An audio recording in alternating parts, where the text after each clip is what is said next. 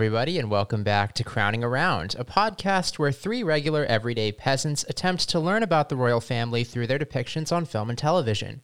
My name is Sam Chung, and today, given that we are between seasons two and three of The Crown, we thought that this might be a great time to see if there are any other portrayals of British royal family of the British royal family around this time, uh, which led us, of course, to the 2005 made-for-TV movie *The Queen's Sister*, starring Lucy Cohu as uh, Princess Margaret, Toby Stephens as Tony Armstrong Jones, and David Threlfall as Prince Philip. As always, I'm joined by my two amazing co hosts. First, a man who often meets new people uh, via animal noises. It's Ivan Vukovic. Ivan, what is your go to animal noise? Uh, I mean, how, how, what did she do? It was like. I think that was what she Let's did. go with that. Yeah. This... Yeah. also back with us today, a woman who's ready to choke you with her scarf if you try to take her friend's fish. It's Carlin Greenwald. Carlin, what's the go-to scarf for this? Is it just the regular scarf or the infinity scarf? Um, I think it would be a regular scarf because the infinity scarf would be harder to control how tight it is. Okay. So if you're really looking to effectively choke someone, I would definitely go with a regular scarf and preferably something with a strong material. It it doesn't help that it's in a loop already. No, because it's not going to be a big enough loop. So you're going to have to loop it around their head again. I mean, maybe. I think you get less control that way. I imagine the fabric doesn't like stretch as tightly, but I've never attempted this. Now you're kind of making me want to try. Oh. I'm not going to do it, but now I'm tempted in my animal brain to do that. Would you would your would your noise be a fish noise? and if so, what does that sound like? I don't know don't what fish sound like. Loop. That part, yeah. Yeah. You took me to a whole other dimension when you reminded me about that scene with the animal noises. I'm not here right now. Okay, sorry. Yeah, I didn't want to go back to that either. Oh, well, you know, it was one of the more memorable scenes from this movie. Speaking of this movie, Ivan, how did we locate this movie? I feel I you found this movie and it was quite an ordeal to actually track it down. Yeah, uh, okay. So the movie that we are going to be discussing today is The Queen's Sister, which is a 2005 uh, made for TV British film. I think it uh, aired on Channel 4 um, and has since become very difficult to get a hold of. This is one of those like truly unstreamable films that doesn't exist on any network, legal or otherwise. Um, so we had to hunt it down in the uh, form of a DVD that was put out by uh, BBC Video, um, and then uh, uh, ba- basically extract the the the video file from that DVD. Um, yeah, it, it's uh, it's one of those things where like you put out the podcast like with the intention of connecting with people and like you know discussing things that are accessible and that people are going to commiserate around but we went ahead and chose a film that nobody has the ability to watch so we're going to be discussing something that i would be very shocked if any of our listeners have seen today Yeah, no, that's totally fair because we tried to look for it. You know, I think it was also hard for us uh, because you couldn't buy it on Amazon. Like the DVD was not available available for purchase uh, on Amazon. no it was it was that, that that's how we got it In the US? in the U.S. yes Oh, really? Yes. What? When I looked it Yeah, up, it was I- like not available for purchase. No, no, no, no. I mean, it was like the U.S. was like the only place where it was uh like r- available like in an for an inexpensive like price. Because I think like I probably could have gotten it off of like Amazon.co.uk and paid like a really hefty shipping price. But instead, like I bought the six dollar version on the U.S. Amazon and shipped it to my brother, and and, and he extracted the video file for us to watch. Yes. So, thank you to. thanks to the power of Google thanks to the power of Google Drive, we will be discussing a movie that nobody listening to this podcast is going to be able to partake in yes. unless you want to buy it off Amazon for $6 yourself and find a working DVD player. You say that like it's hard. PlayStation still have those. It, you know, it's just the $6. Yeah. Well, thank you to Ivan's brother, um, who's the true hero of today's episode.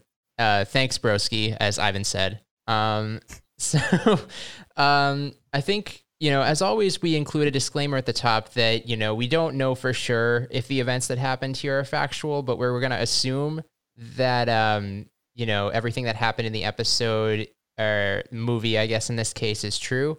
But in this case, the movie starts out with a card that's like, this is not entirely true. Like, this is based on true events, but, you know, it's uh, it's a fictionalized version of what happened to some degree. So the exact words were yeah. some of the following is based on fact and some isn't. yeah, so this is a this is going to be a real journey today through truth. So will we hit it TBD? But uh, I think to get things kicked off, Ivan, do you have a quick recap of what this movie is all about? Yeah, so this movie is about Margaret, um, and covering like roughly the the same events that we see transpire throughout uh, Crown's season one and two, and then uh, a little bit beyond. So this is actually our first time kind of going into uncharted territory and and and kind of skipping ahead to some events that are beyond where we are in the the progression of reviewing uh, the the TV series right now. Um, so uh, yeah, this this movie. Um, I'll start by saying that there is a an interesting uh, choice here, both a creative and a logistical choice, to tell a story about Princess Margaret and not include Elizabeth in it at all. Uh, so Elizabeth's influence is felt here, but they completely omit her from the story, which ends up um, kind of altering uh, the course of how certain events play out. So, first 10 minutes of the story, basically, we get a very abridged version of the entire, um, uh, you know, kind of ordeal with her and Peter Townsend not being able to marry, uh, uh you know, thinking she might be able to marry, but then ultimately being blocked from it. Uh, but here in this version of events, we see uh, the we see kind of Philip be the one who interfaces with her. There, there's no Tommy. There's there's no Queen Mother. There's no Queen Elizabeth. It, it, like Philip just kind of represents the crown in this movie and tells her that you know it's a no go with Peter Townsend. So uh, you know Margaret uh, falls into kind of a, a, state of kind of party animalism after that. Um, you know she's hitting the town. Her her name is in the headlines. Just kind of sort of scandal after scandal. Um, and then eventually she finds herself meeting uh, Tony Armstrong Jones. Uh, you know who who we met in The Crown, who was played by uh, Matthew Goode, who was very suave and you know very smooth. And this version of Tony is is, a little different. He he he's definitely confident. Uh, he's definitely you know very creative, uh, but he he's a little uh, less smooth, a little less suave. It seems like Margaret's kind of uh, uh, got him a little flustered and and not always knowing exactly what to say, which kind of makes them in some ways an, even more interesting match here. Um, anyway, uh, you know, very similar events play out. They meet. Uh, she goes to his loft apartment. She writes uh, something on on um, his mirror, which is not Beryl in this version, and then we can get into that a little bit later. Uh, but they end up uh, uh, getting married, and this is where we kind of now head into uncharted territory because we start to see a lot of turbulence in their marriage. Uh, we start to see some infidelity. We start to see a lot of um, kind of uncomfortable power dynamics uh, about uh, you know him needing to fulfill certain uh, duties as a member of the royal family, uh, and we kind of eventually start to see the relationship uh, crumble uh, and, and the layers being peeled back. Um, all of this is kind of further exacerbated by a lot of British uh, politicians who are kind of constantly showing up throughout this movie to comment on her lavish lifestyle and the fact that there's a lot of British taxpayer dollars going to uh, finance uh, her life, her her her you know lavish uh, wedding and the home they live in, and the eventually the vacation home that they escape to to kind of get away from journalism journalists and photographers. Uh, but uh, you know, when all is said and done, uh, you know, the, the, marriage really kind of crumbles, and and Margaret is uh, at this point in time kind of living in exile, hiding out uh, at a friend's house in the countryside. that's where she meets a young man named Roddy, who's an aspiring musician who kind of lives on this very kind of hippie-ish farm, kind of a, a commune with a bunch of friends. She stays there with him, hangs out. Eventually, the the the the, the press catches up to her there, and, and this is where the movie really kind of like fizzles out. like I, I don't know that this like final 15, 20 minutes of the movie, like anything noteworthy happens. Uh, uh, you know, ultimately she uh yeah, just kind of like ends her relationship with Roddy.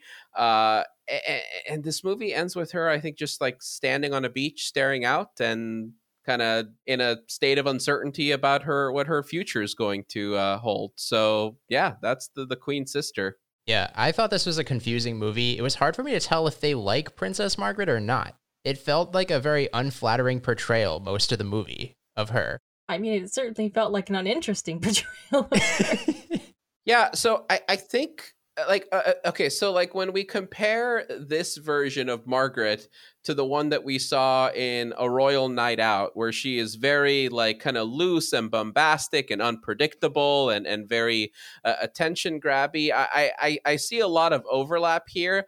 I, I i imagine the crown probably gave us a version of margaret that is much more like refined and elegant than what other depictions of her seem to suggest. It, it, it's almost like the crown is the deviation from the kind of zany and and loose and and wild Margaret that other portrayals of her have shown her to be. I mean, it almost seems like these movies, like everyone except for The Crown, is taking her at like whatever the headlines were saying, which like obviously are going to exaggerate sort of like the more interesting elements of like her being, like you say, like a party animal and someone who's just sort of like carelessly lavish and stuff like that. Like that's what it feels like. And then the crown again, I guess I hope that like it feels like it was giving her more of an insight into like who Margaret was as a person. I don't know cuz yeah, she really didn't seem at all like that. And like there wasn't even any any really real indication beyond like the Peter Townsend storyline that the press even cared about her. So it's kind of interesting to see every other or especially this portrayal emphasize the press so much especially in like the later years where you assume that the, that the press like cared more about other members of the royal family. I mean, I don't know. It's it's very interesting. Well, and again, this is this is where there's like a really weird like creative and logistical choice to like not show Elizabeth interwoven into any of these events. It's almost like she had no role in the whole Peter Townsend thing, no interest in the marriage with Tony, uh, no support or involvement uh, with anything that her sister was doing. Uh, beyond that, uh, it's it's it's like we're seeing a version of Margaret who is barely a, rem- a member of the royal family. Yeah, and I wonder if not having Elizabeth around makes some of those traits even stand out even more because I feel like in The Crown and even in Royal Night Out, we're often shown like Elizabeth and Margaret as like two sides of the same coin, where it's like the events of their lives kind of force them to divert from each other, and you can see how each is trying to fill the role that the other isn't. But when it's just Margaret here, it becomes a little bit much. Yes, I agree do we prefer? I, I mean, I feel like I know the answer. Do we prefer the Vanessa Kirby Margaret to this Margaret? Oh, for sure. I almost wish that Vanessa Kirby storyline had been this expanded. Like, I kept wishing that we were seeing like Matthew Goode and Vanessa Kirby in some of these scenarios where like their relationship was more like you got to see more of it. Yeah, no, for sure. No offense to the actors, but like maybe it was the writing, maybe it was their acting, but like something it just made you if you'd seen the crown, you were like, oh, this could be better. Yeah, but okay.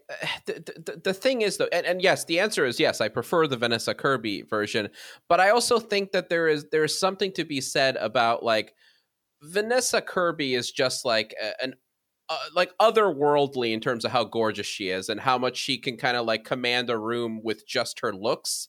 Whereas I feel like we're now seeing a version of Margaret. Not that this actress herself like wasn't beautiful, but seems like she has to kind of attract attention more through her personality and her actions than just mm. her visual presence. If that makes oh, sense. That's interesting. That is true. That is true. Do you want to talk about so another? I think pretty big uh, divergence between a portrayal that we saw in this movie and what we've seen in The Crown was Prince Philip, and I thought his portrayal yeah. in this movie was bizarre.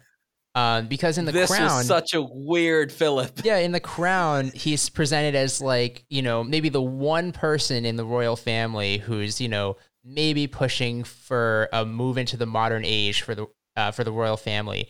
And in this movie, he's the first person in line to lecture Margaret about stepping out of line and sullying the royal name. It's a very Yeah. 180 Oh turn. my god. It's bizarre, especially when you consider like the stuff that he was going through, like parallel to like this timeline. It it it- doesn't add up at all. Um, yeah, it, it- it's really bizarre because like you know, like our the interactions that we saw between Philip and the Margaret and Margaret in The Crown were always so limited and always kind of left us wanting more. And there was also like this weird like kind of sexual tension between them during those scenes. And here we get a lot of that, and it is just really bizarre to watch because he he's he's like very kind of like uh, playful and manipulative, but in kind of like this awkward predatory kind of way. Um, it, it- it's it's a really really weird Philip, and and like I don't know, like I I would hope it's like less true to life than the Crown version was. Yeah, and even the casting, I kept being confused about why they had picked someone who seemed like already middle aged when it was so early in the Yes. timeline. Where it was like, was he actually that much older, or are you guys just did you just pick an older actor to emphasize something here? I mean, okay, because Matt Smith was probably like what mid to late thirties when he started uh like playing this role in The Crown, something like that. I would Yeah, and I think imagine. we were supposed to assume he was like early thirties. Yeah, yeah, right. Uh, uh, I mean, yeah, this guy, like, uh, uh, considering this movie, like, be, probably like took start like initially took place in like the mid '50s when all of the Peter Townsend stuff was happening. So, like, at that point in time, Philip would have been, yeah, like, you know, maybe about 40 years old ish.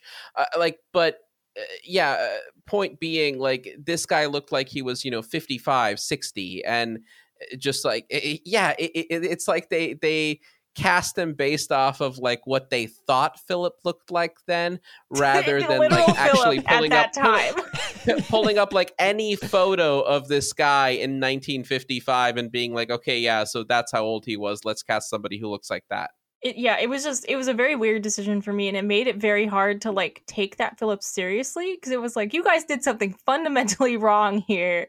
I was not a fan of this Philip. This Philip did not do it for me. Yeah, no. what, what how did we how did we feel about tony I think Tony was the close like I feel like if you're comparing like uh you know versions of characters in the crown to versions of characters in this movie, Tony is the biggest is the closest to being like okay, I can see it kind of. But I still Kinda, yeah, prefer like the crown Tony to this Tony. Ro- Oh, exactly. Yeah. Yeah. But but yeah, in terms of like who he was, what he was doing, and what kind of relationship he- he had with Margaret, yeah, I see it. But again, like their interactions just felt like so different here. He seemed to kind of like nervously stumble around her a lot more than the the Matthew Goode uh, Tony did. Um, yeah, I I thought this movie was really bizarre because like at uh, uh, my opinion of it kept changing throughout because in the very beginning it felt like we were just getting like this very abridged cursory look at some moments in her life like the the pace was like super turbulent we were just speed Mhm. running through all of the peter townsend stuff um, and then like you know probably half an hour 40 minutes in the movie kind of started settling in with its pace a little bit more. It focused on the relationship with tony and margaret and i was kind of like vibing uh, with that for a while. And then yeah like the third act of the movie when you know she and tony have become estranged and she's hanging out with roddy and out on the farm and all that stuff like then then it just really started to lose the thread like i i it, it felt like the three acts of this movie could not have been more different from one another Yeah. Oh, for sure. And like maybe her life was like that, but y'all didn't really connect it that well. Yeah. I thought it was weird that they chose not to portray parts of Tony's life that the crown seems to really dive into. Like the scene where they they tell him that he can't have uh, Mr. Fry as his best man. Yeah When we when we if we're to believe the crown know that like this is a very intimate relationship that Tony himself has, but that doesn't come up at all in this movie. but but it's implied in that scene like the reason he can't be the best man is because of like you know speculation about uh you know what that guy gets up to in his free time And this is after we had that scene earlier in the movie where Margaret is like, Is the press around? and fully makes out with her friend. Yeah, it, it's very strange that they didn't have a conversation about that. and that okay so that friend was the uh, did i hear that that was like the american ambassador's daughter Yeah. Yes. Yeah. Where was uh where was she in the crown? okay, because like, but before before they confirmed that that's who that was, like, I thought it might have been like that lady in waiting character that we were Oof, briefly introduced to, like, yeah. right? Yeah, uh, it, it was just uh, yeah, like No, it was it, it makes me like you know simultaneously kind of question what wasn't factual about this depiction, but at the same time go back and kind of like second guess some of the stuff in the crown as well. well, it's just weird because you would think that someone who does know so much about like the press and like the workings of it and like what goes on in the palace, like to make a move like that in the 50s or 60s, like it would have still been a huge deal and something like you couldn't just sort of wipe away. I imagine like that never really came back. I imagine that kiss did not happen in real life. I'm gonna guess that because it seems like a Yeah. weird 'Cause- PR move on Margaret's part. and it, it it seems like a weird thing for the crown to have chosen to not depict. Yeah, especially with what they did with Tony. Yeah. yeah. So I, whoever wrote this, I don't know what you were thinking, but Stonewall hasn't happened yet. Well, the other thing I'll say about this movie in general is like, yes, this was a made for TV film. Uh, it was from 2005. It easily looked like it was at least eight years older than that. Like, Yeah. everything about it just felt so outdated. Um, I agree with that. It's uh, it was the look of it. You know, it looked it looked older. I want to talk about this random member of parliament. Is this the prime minister? What is his role? Who keeps showing up? They randomly like every time there's like a a, a thing that costs money. His face just randomly appears and is like, "This costs a lot of money."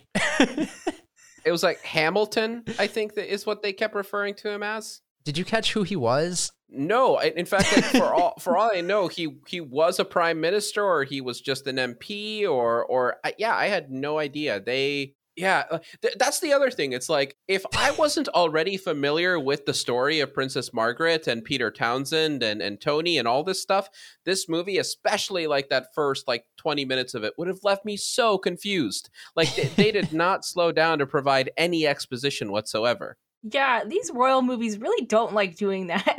they just think you uh you know everything. You wouldn't be here if you didn't really care about Margaret. Yeah. I mean, in fairness, this was what a BB was this a BBC movie? It's weird. It was a Channel Four movie A where Channel the DVD movie. release was through BBC Video, and I, I I don't know what that means. Got it. So they Hmm. this is for this is for the British people. So they must assume that the the core audience is not three Americans trying to figure this out.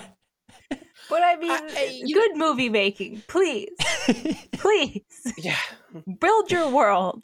But yeah, I assume he's just some random member of parliament, like the way that we just have like random members of Congress like show up to do one terrible thing and then you forget about them. That's Yeah. who this guy is. can we talk about my favorite character in this movie, Sure. Cronin, is Cronin the butler? the the butler? Oh, Okay. God. That Yeah. scene between him and Tony was out of an entirely different film altogether. oh my god, That's my it favorite scene in the movie. That for was so insane. Yeah, this is for context. Uh, it's Tony. Um, he comes home. He wants to see his daughter, but Cronin has been given very specific instructions from Margaret not to let Tony see his daughter, and chaos ensues. like they pretty much have a like they were ready to throw each other off balconies. like I mean, they they they they were literally fighting and pushing each other, and like, yeah, like Tony was pinning him down, and and and in, in the lead up, like this butler is practically taunting Tony. It was like it's like something out of an Adam Sandler movie, like where the butler was just like, uh, "You you need a key? Where's the key? I have the key." Like it, it, it was, the, But then he the doesn't way have they a shot key. That whole s- the way they shot that whole scene just it was there was something so comedic about it and i had no like we, we were watching the disillusion of a marriage and then they just decided to throw in some slapstick comedy to brighten things up Now I'm forgetting. Was this before? Was this before or after Tony went off on Cronin about wearing his dinner jacket? uh, after because I, I i don't i don't think like I think Cronin like quit after that moment, right? He- Yeah, he and he quit. didn't even like tell Margaret why he was quitting. He just walked up to her and he was just like, "Due to the events of this afternoon, I'm out." I hope Oh, that yeah. did really happen. That's that has to be the one real thing. Yeah, I hope so too. oh yeah, one would hope. That better happen in the crown. Guys, if that doesn't happen in the crown, we have to stop this podcast. Yeah. The dinner scene though I thought was funny too because there's all these rule like Margaret and, and even Cronin to some extent are really like laying out all these rules for Tony. And Tony's point is like, we're alone. It's the two of us. Yeah. Like, what is happening right now? We needed a Tony point of view movie, actually. Spencer 2. It's just called Armstrong Jones. um, another character that this was a very small part that came up in this movie that we didn't uh, that we've seen in The Crown was Cecil, the royal photographer. He Oh, was in this movie as well. Oh, oh, okay. Okay, yeah, that was the same one. Yeah, I, I wasn't Yeah. sure. but in con but he seemed to be like a like a friend of Margaret here because in the in the crown Margaret is like oh Cecil boring but Yeah. here Cecil is like her confidant in some ways so I thought that was an interesting shift Yeah. Another interesting thing that they did here, um, uh, speaking of photography, is that they completely decided to not highlight like that that entire plot about her getting like a portrait done and and having Tony be the one to take the photo of her but then we see the photo hung up in their house several times throughout the movie and then there's even like lingering sh- uh, shot of it at one point. point and I found it uh, very bizarre that they e- even though they're acknowledging that that photo exists here in the universe of the queen's sister they decided not to like incorporate that into like the courtship between the two Yeah, especially when they care so much about highlighting her like relationship to the press. Like come on, guys. i will say this i liked tony's apartment more in this version than in the crown it seemed like much more bright and cheerful Wait, what? I yeah no I liked the I liked the crown apartment better. This one You- has a weird uh, man outside who won't let you in if you're a woman. What is like, what is this? That that just that just makes it more zany but like his the, his apartment in the, the bring all his crown was like home. his apartment in the crown was so depressing. Like it was the middle of the day that she visited him and it was like barely lit inside. It was it was it was dungenous it was See, I was really paying attention to the bathroom, and that was horrible. And they spent so long in that bathroom, so that's what rated it um below the other one because we didn't have to see the bathroom in that one. In a, you don't have to spend time in this bathroom Carlin. they spent like I'm- I'm so long saying, in the like, bathroom. No, I thought the the whole scene with the bathroom was weird. They were talking about like his dead children, like that he didn't have. It was a weird scene. they were trying to do the sexual tension in the bathroom, and I'm sorry. Like, eh, do you really think Margaret would like our you know Princess Margaret would be that into being in like a? It's like one of those outdoor bathrooms at the beach. like eh, that's what it reminded me of. All right, so the biggest character, uh, like I guess trait of this Margaret is that she seems to really want to be a singer. Um, she Oh, sings so much in this movie, and I don't think we've seen Vanessa Kirby sing once. She sung before Bertie died, and that was it. Oh, okay. Yeah, that was the only time. It, it- like, like Yeah. and like in fact, like I, I had to stop and like remember, like did like yeah, think back whether we even got any kind of uh, scenes of Vanessa Kirby singing after that, and and we didn't. Like uh, the Crown either chose not to emphasize that, or or this movie just made it up entirely. Yeah, how many songs did we get out of It Margaret in was this so movie? many.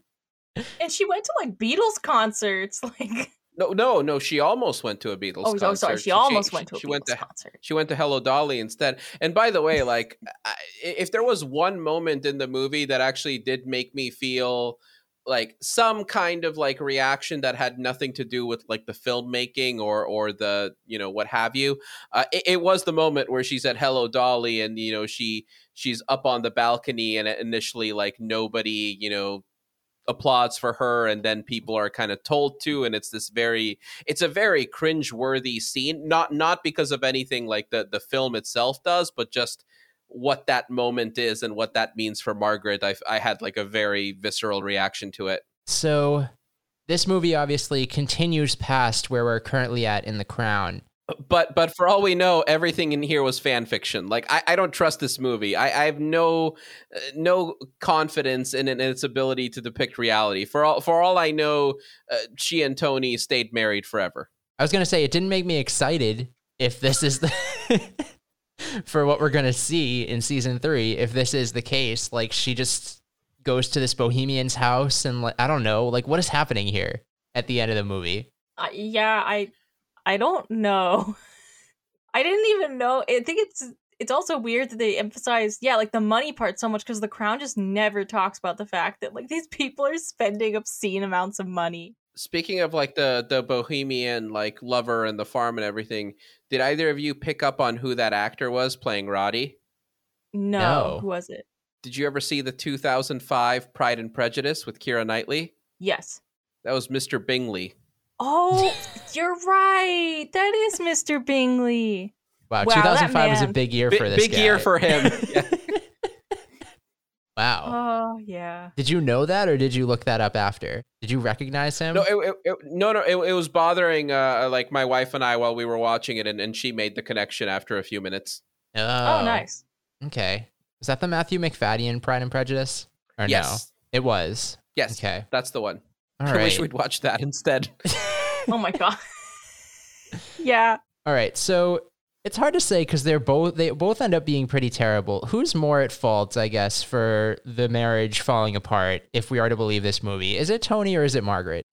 well, Or I guess what's the split? Is it like 60-40 Margaret? I mean, uh, so okay, yeah, I ew, th- that's a tough one because, like, I'm I'm trying to like reconcile, you know, p- pieces of the story with pieces that we saw in The Crown, uh, and trying to like kind of come up with a coherent narrative. But I, I just like it's first of all, it's hard to trust anything that this movie showed us. Um, I mean, going back to your earlier question of like, is this movie trying to portray Margaret favorably or not? Like, I'm. I'm still a little torn on that because it's very much her movie. You know, it ends with her like you know on a beach staring out. But yeah, I I don't know if I don't know what this movie is trying to say about her. So, my only take on this, and I wrote this down in my notes and I don't have anything else for it, but there were weird parallels between Margaret and Tony and Diana and Charles in like the sense of the idea of like the press liking or like the general public liking the woman more and then like the man getting emasculated because of it. And so, in that regard, because I think every single parallel that you can possibly make back to Diana puts the woman in the favorable light because that is the universe of the royal family. I think it likes Margaret. That's my theory. I don't have any. I don't have any evidence for that. That's just it. Okay. Yeah, yeah, I, I don't- I don't disagree. Yeah, that that that checks out. yeah, we gotta. I mean, there's a bunch of stuff about Tony getting emasculated with choosing the baby's name. I don't know. Is there anything else really to say about this movie? If you want to talk about the animal sounds, that was so weird. I mean, like the intro to Tony was so weird where I didn't even expect him to show up then. Like I was just like, oh, here's another meandering scene of really weird things happening in Margaret's life, and then it's Tony, and you're like, what? It was it was a much more like involved introduction to him because in the crown it's like you know they sit down next to each other at the end of a of a dining table at a party and then just get to Mhm. talking but this is like a much more like elaborate way for them to come together I thought it was weird. But yeah. this movie definitely suffers from like biopic syndrome where they kind of just depict events without there being like themes or like narrative threads of like structure within a normal movie of arcs. Uh, It's I fine. think I think I think that's like like it's a specific type of biopic syndrome. It's like made for TV biopic syndrome, where like Yeah. y- the the budget and the the runtime of the movie only allows you to do so much, and if you try to do a lot, you're not going to do any of it that well. yeah, yeah, no, for sure. Uh, real quick though, uh, what like what do we believe happened in uh in uh, Tony's loft with the mirror? Wherein in The Crown she wrote the name Beryl. In this movie, she just made like a little cartoon drawing with a crown. Like, what's going on there, and and and what happened in real life? Okay, so I say that unless the writers of The Crown are so self involved and so self absorbed that they think that they're going to make up what happened and then name an episode after it, I think it really was Beryl. That's a lot of emphasis to put on something you make up. I think so too. Also, the mirror in this movie looks like they got it from like Bed Bath and Beyond. It was so small. It really was. I was not impressed by Uh, this mirror. It better have been Beryl. We we can't look it up. But it's it's really weird because like the mirror is such a specific detail for them to have included that like okay they did their research so far as they knew that he had a mirror in his apartment where a bunch of like famous uh, photo subjects of his have left their their insignias. But they didn't go that extra mile to incorporate the whole Beryl element and probably because they just didn't have the time you think? I mean, unless people really don't know, but I feel like we would know what was actually said or written on that mirror. I don't know. There were a lot of scenes in this movie that we got in The Crown that were just really truncated in this movie. I think they they just were cutting a lot. I think for the sake of time, which they didn't have to. They didn't. Need, did they need to go all the way to 1970 whatever with her plush phone? I don't know. like, did that really add anything? Oh, I- I, I didn't don't- even. Oh, I totally blocked out that scene already. The, this, oh, the phone. Oh, god. I mean, to everybody listening right now, all all two and a half of you that that hasn't seen this movie, this scene i- is reason enough not to. Yeah. You're not even describing the scene. Okay, Sam, describe the scene. Uh, I mean, I kind of got lazy at the end of the notes, but um, let's see. She's partying, and then she really starts spiraling. She's drunk. Um, she's drunk a lot at the end of the movie. Um, she's Mhm. ranting about peace is better than war. She's also eating a brownie. She's not just drunk, right? Oh She, yeah, like, yeah, yeah. ate- She had a pot brownie. yeah. Yeah. and and they like told her to take like a bite of it and then she ate the whole thing which probably contributed to the the level of behavior that she was exhibiting that night Yeah, and I don't even who was she trying to call. And at, at one point, she's using her shoe as a phone. yeah It was Obviously, she was trying to call Elizabeth. We'll just never know. yeah. This movie No really like s- crawled to the finish for me. this was like It the really second to last scene of the movie. yeah uh, like i said like i was i was fading out a little bit in those last 15 minutes because the again the movie just like shifted tones and and structure so many times and i i liked the middle of it I, I was a little like you know kind of off put by the first part but the the last like chunk of this movie was just so dreadful you know what would be neat if there was like a fan edit of this movie one day that like edited in um Claire Foy and just like incorporated her into the story. Oh my god.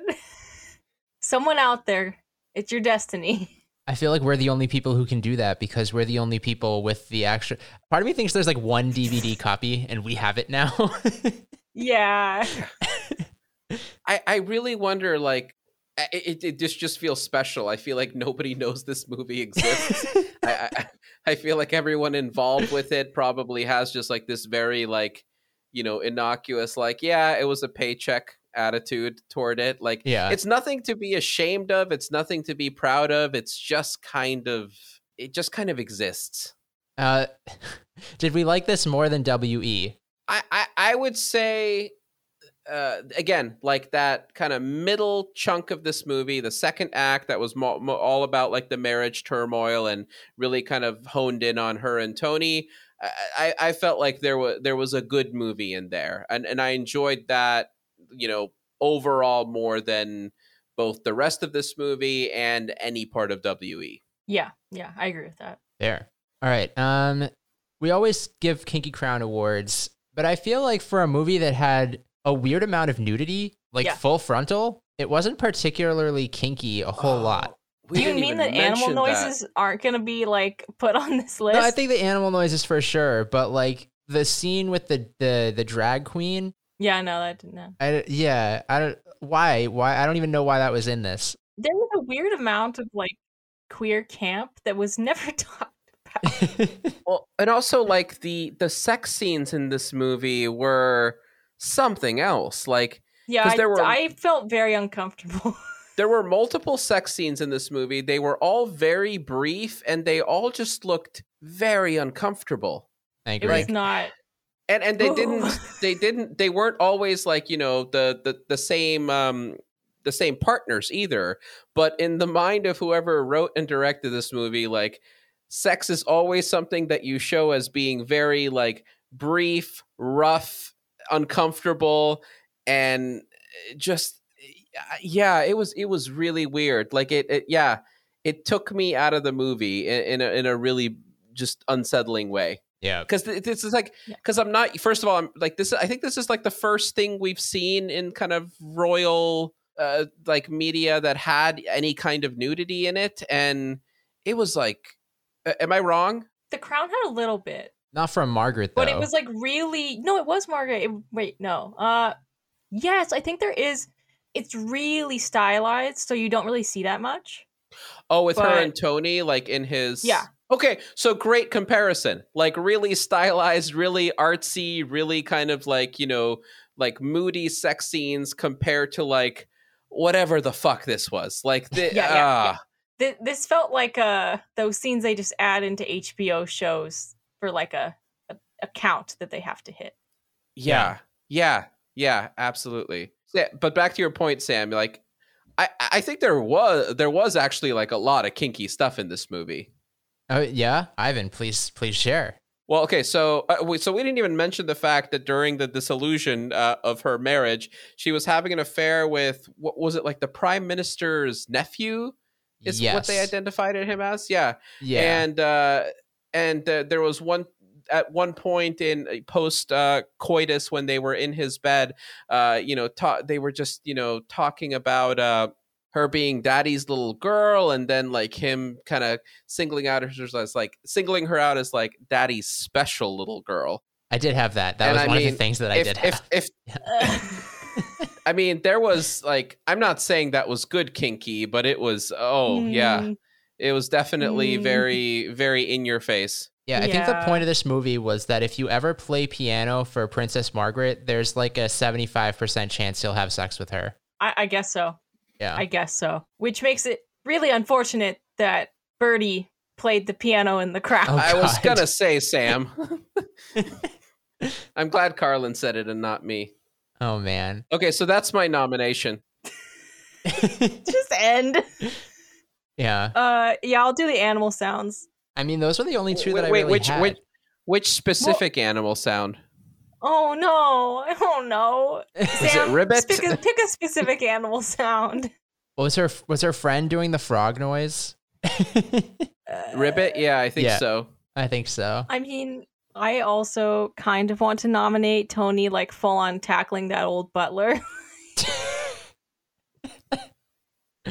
Wait, are we are you- are you not nominating like uh the the kiss between her and the uh, uh American ambassador's daughter? I mean, do you want? I can also nominate that. What are we up to? How many do we have? We can only put like four on the Twitter poll. We've got Daddy's special little girl. Uh we've got Ribbit. Uh what Uh, else did we have? Uh, I guess I'll pick the the kiss. Okay, and then we did technically also have the butler. If we if you don't have another nomination, Wait, what was kinky about the butler? Please explain that to me. it, it, what do they men who roughhouse or touch each other at any point in historical movies? To me, is kinky because they weren't allowed to do that back then. It was illegal. It was violent. like they were Nah, nah. This is some fun. No, this this was like this was vitriolic. Like like Tony was pissed. Like he he he wanted to kill that old man. That's you know what that can lead to love. I we don't have to nominate it. I'm fine just nominating the the kiss. Can can I exercise like veto power and say like I don't want like the butler thing being nominated? Sure, fine. I feel like that's it that this is where I draw the line. I, I'm not passionate about that. I'll fight you on some other nomination down the line. I'm sure. Is this how many veto? Is this your like one veto? This is it, and you've I How used many get one vetoes? We get one veto get- every season. I- One veto every season, and luckily we're at the end of this one. nope, we still have one more movie actually, so no vetoes then. Get Okay. ready. All right, next time next time is going to be risky for me. yeah, Car- Carlin's going to go out of her way to nominate something that I'm going to hate. yeah. You used your veto. It'll be down to me if I, if I want to veto it or not. I guess. Okay, so Ribbit, uh, uh, Daddy's special little girl, and the kiss with the American ambassador's daughter. Ivan, where are you going with this? Uh, I am gonna go with the kiss. I, I feel like that that's just a very straightforward and and uh, more more innocent example than the Daddy's special little girl thing. Carlin, what about you? I, I'm gonna go with the animal sounds. That's like the most unique thing in this movie. I think I'm gonna go with the animal sounds as well. I think just the whole scenario, like they drew sounds out of a hat, like, and had to find their matching sounds. That just the entire you know uh, setup for this was just another level. Yeah. So I know we're, we're we're we're winding down here, and, and I don't want to open up a, a, a, can of worms. But what was actually going on in that scene? Was that like a swingers party, or was it just like supposed to be a fun little game to get people to meet each other? I assume a game because she wasn't like in any relationship for it to be a swingers party, right? Don't you have to be married for that? Maybe not a swingers party, but like a sing if they're all single, maybe. Yeah, oh, like yeah, yeah, like yeah, yeah, exactly. A mixer. Because it seemed it seemed like a lot of those people were like do like doing their meetings and encounters in bedrooms in that house. Hmm. Except for Tony Armstrong Jones, who just sat in a bathtub. well, well, you, yeah, you, which, you know, you know how much that man loves a clean bathroom. This is a rare opportunity for him to spend time in one. So yeah, you know what makes sense for him. Uh, yeah, I'm gonna assume so, it was some kind of like intentionally romantic sexual like game that they were playing. That makes sense. Cool. Yeah, I agree. Love it. All right. Um, all right. So that I think should take us to a wrap here on the Queen's sister. Are we gonna are we sharing what we're doing next or is it a surprise? It's a surprise. I guess it's a surprise. All right. Surprise, surprise for next time. So stay tuned for a surprise. Um, Ivan, if people want to find you on social media, talk about the Queen's sister, they want to maybe watch it themselves, and they're they're looking for you for tips. Where can they do that? Well, they're going to have to emit a very specific animal noise that I will respond to. So you're going to have to draw draw a noise out of a hat and hope it's mine. Carlin, what about you? Um, I'm on Twitter at Carlin Greenwald, on Instagram at Carlin underscore G E E. All right. And I am on Twitter at Sir Sam Chung. But the best place to reach us if you have any questions about the podcast or any suggestions is on Twitter at Crown Around Pod.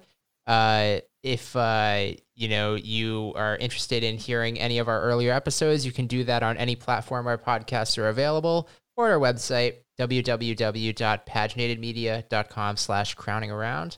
And that's all for now. Uh, thank you all for listening, and we'll see you next time. And yeah, yeah, I guess uh, in despite being absent in this movie, God save the Queen. God, God, God save, save, the, queen. queen.